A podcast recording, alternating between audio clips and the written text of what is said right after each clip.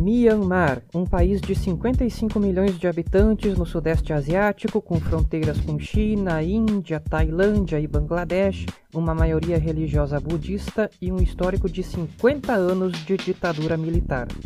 A curta história da democracia em Myanmar, que começou em 2011, foi abortada por um golpe de Estado que levou o exército novamente ao comando do país.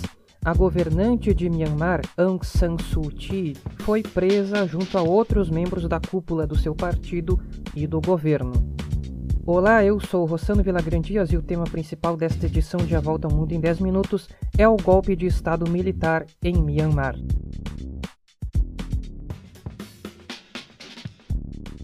O Tatmadaw, o exército de Myanmar, anunciou que estava tomando poder nas primeiras horas do dia 1 de fevereiro dia para o qual estava marcada a posse do novo parlamento, eleito nas eleições de novembro passado, formado por uma maioria esmagadora de membros do partido da Suu Kyi.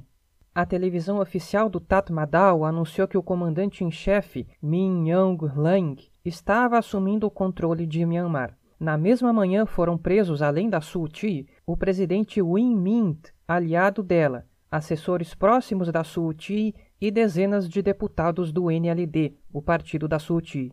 As principais estradas foram bloqueadas na capital, Naypyidaw, e nas maiores cidades do país, Yangon e Mandalay.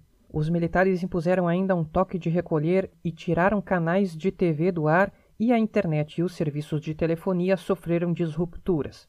O exército decretou estado de emergência por um ano. Depois desse período, seriam realizadas novas eleições democráticas e multipartidárias, segundo os militares. A justificativa dos militares para derrubar o governo e dissolver o parlamento é que as eleições de novembro foram fraudadas. O exército vinha fazendo essas acusações desde novembro sem oferecer nenhuma evidência. O órgão eleitoral de Myanmar rejeitou as afirmações de que houve fraude nas eleições uma situação muito parecida com os Estados Unidos e as acusações infundadas do ex-presidente Donald Trump. As eleições foram vencidas de forma esmagadora pelo NLD, o partido da Sulti, mais de 70% dos votos. Não muito diferente das eleições de 2015, o primeiro pleito democrático em Myanmar quando a vitória do NLD foi por um placar bem parecido.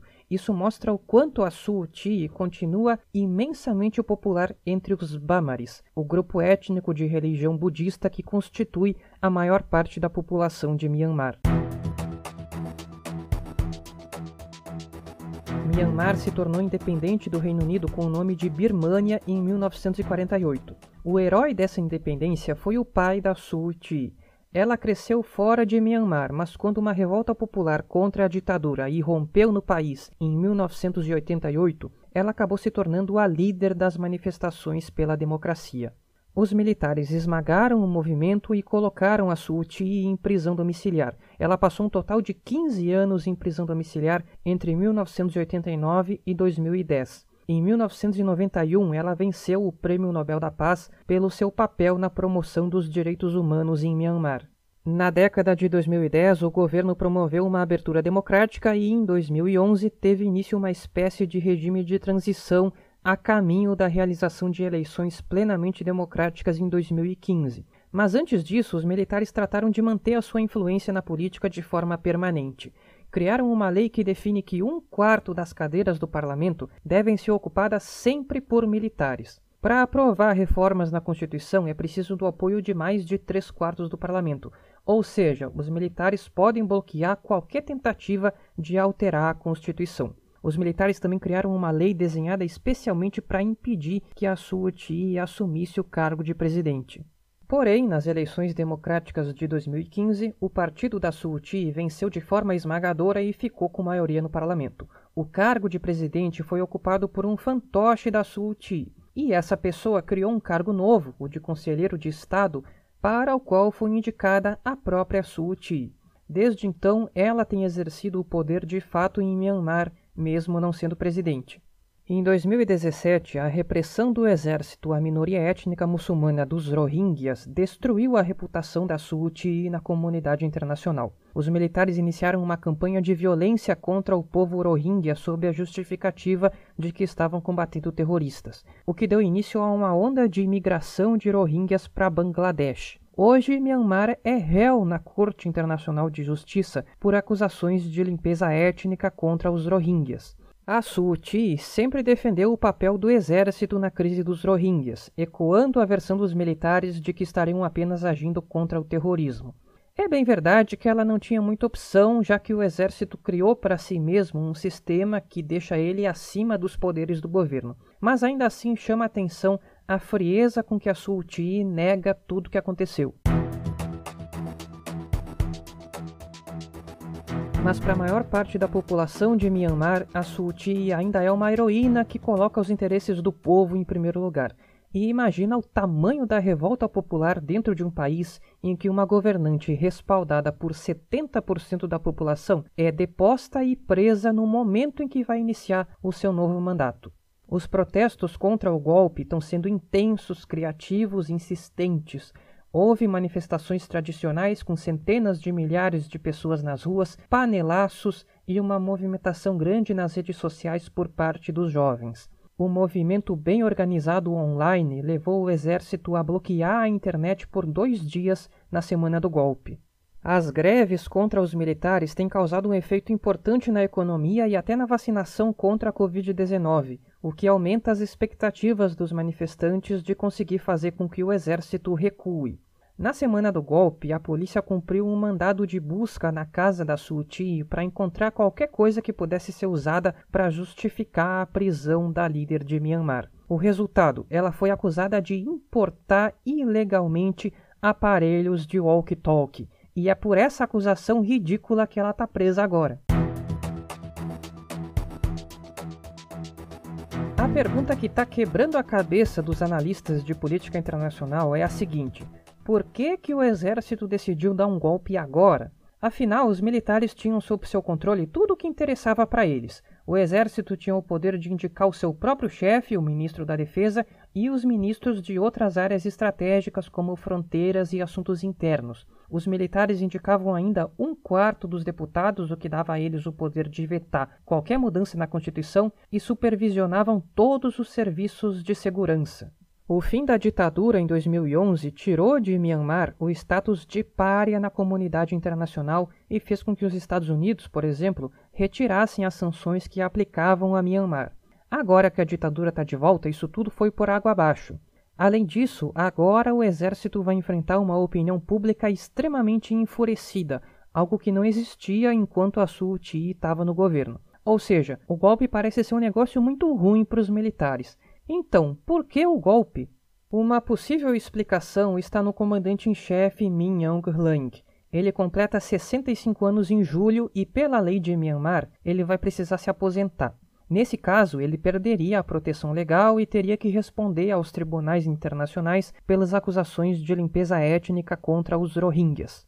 De qualquer forma, o motivo do golpe ainda é um mistério. O que se sabe é que antes de que o exército tomasse o poder, houve uma reunião entre a cúpula militar e representantes da China, o que sugere que os militares tinham o beneplácito de Beijing para derrubar o governo da Suu Kyi. Seria mesmo difícil imaginar que o exército de Myanmar desse um golpe sem a garantia do apoio chinês, já que Myanmar está diretamente sob a esfera de influência da China. Depois do golpe, Beijing vetou, no Conselho de Segurança da ONU, uma resolução condenando a tomada de poder pelos militares em Myanmar. Em reação ao golpe, o presidente Joe Biden impôs sanções aos militares de Myanmar. Um bilhão de dólares em ativos de membros da cúpula do exército foram congelados nos Estados Unidos, e, segundo Biden, mais sanções devem ser anunciadas. Nesta segunda-feira, veículos militares apareceram nas ruas das principais cidades de Myanmar. O exército anunciou que manifestantes que demonstrarem ódio ou desprezo pelos militares podem ser condenados a até 20 anos de prisão. A internet está bloqueada de novo e os militares deram a si mesmos o poder de realizar buscas e manter pessoas detidas por mais de 24 horas sem precisar de autorização judicial.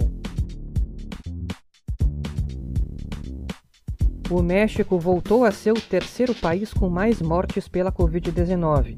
O país já tinha ocupado essa posição no ano passado até ser ultrapassado pela Índia.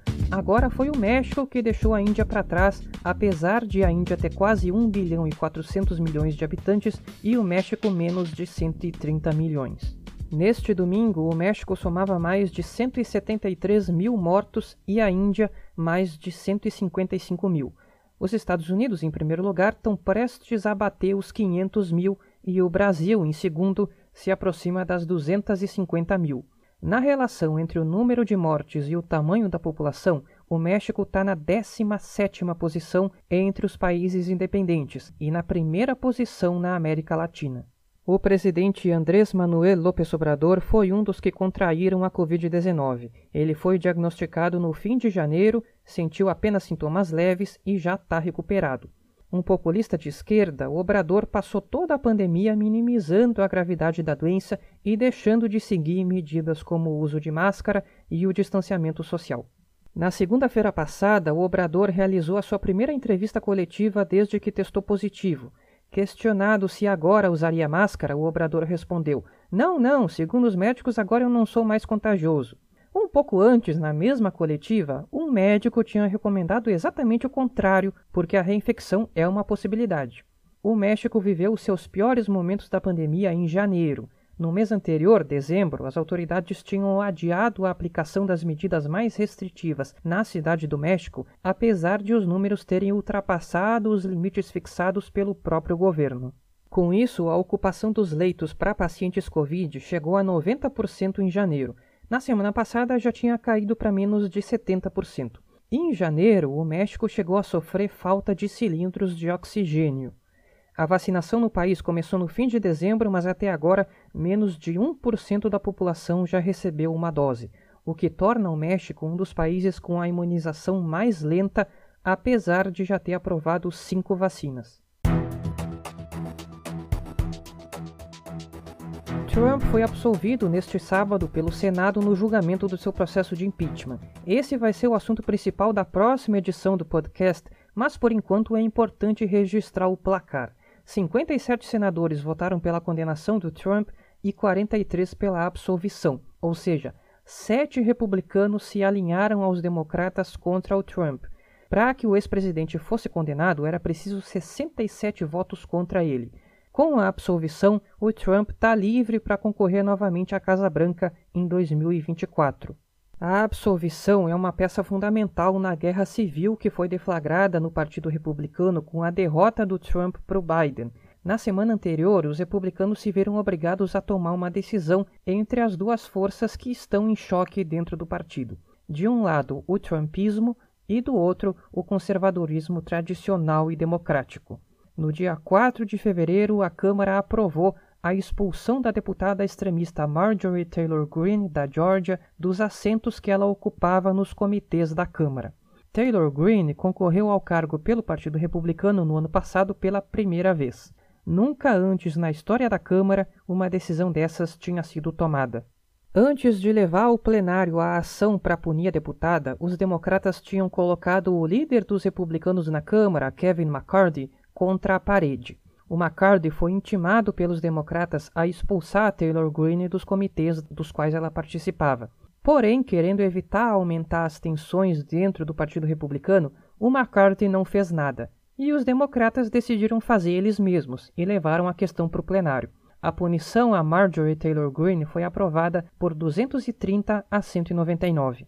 Onze republicanos se uniram aos democratas contra a deputada, quando a Câmara aprovou o impeachment do Trump em janeiro, tinham sido dez os republicanos que se alinharam aos democratas. Foram três os deputados republicanos que votaram contra o Trump e também contra Taylor Greene: John Katko, de Nova York, Adam Kinzinger, do Illinois, e Fred Upton, do Michigan.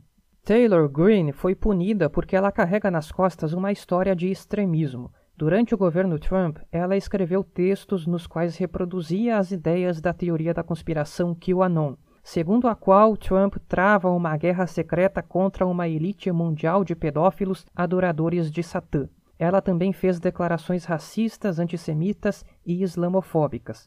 Várias vezes ela curtiu posts nas redes sociais que difundiam ideias do QAnon ou até que defendiam ações violentas contra os democratas, como por exemplo o assassinato da presidente da Câmara, Nancy Pelosi.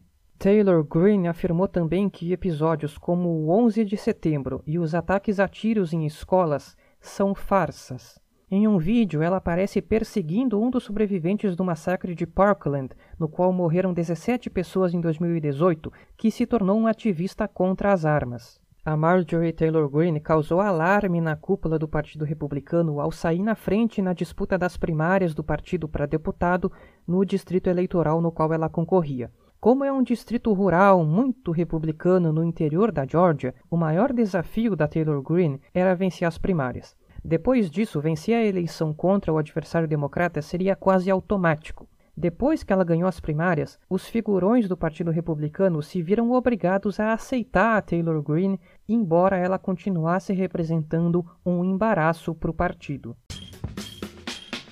O líder dos republicanos na Câmara disse que não achava correto punir uma deputada por coisas que ela disse antes de ocupar o cargo. Mas antes da votação sobre o destino da Marjorie Taylor Greene, ele conversou com ela e pediu um padrão de comportamento mais elevado. Antes da votação, a Taylor Greene fez um pronunciamento ao plenário no qual disse que não acredita mais no QAnon e que agora sabe que os massacres em escolas e o 11 de setembro aconteceram de verdade mas não apresentou nenhum arrependimento pela sua apologia à barbárie. Até a próxima edição.